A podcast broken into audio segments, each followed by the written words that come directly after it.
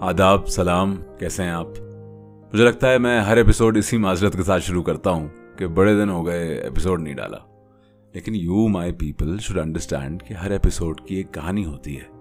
کہانی کہیں باہر سے شروع ہوتی ہے اور میرے دل تک سفر کرتی ہے۔ پھر دل سے آہ نکلتی ہے اور ایپیسوڈ جنم لیتا ہے۔ پچھلے دنوں ہندوستان کے حالات کچھ ٹھیک نہیں تھے۔ وہی مائنورٹی کی چیخیں، وہی میجورٹی کی خاموشی۔ یہ کب تک چلے گا؟ دل برداشتہ ہوا جاتا ہوں۔ اور جب زمین پہ کچھ نظر نہیں آتا، تو آسمان کی طرف دیکھتا ہوں۔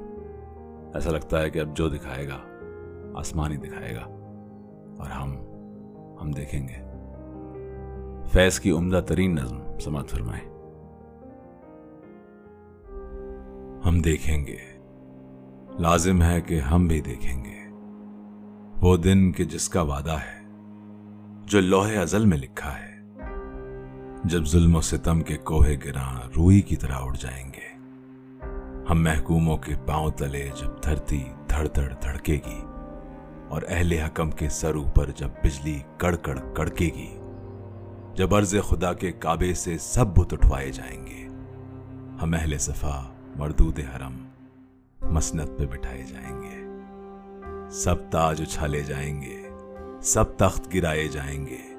بس نام رہے گا اللہ کا، جو غائب بھی ہے، حاضر بھی۔ جو منظر بھی ہے، ناظر بھی۔ اٹھے گا ان الحق کا نعرہ، جو میں بھی ہوں اور تم بھی ہو۔ اور راج کرے گی خلق خدا، جو میں بھی ہوں اور تم بھی ہو۔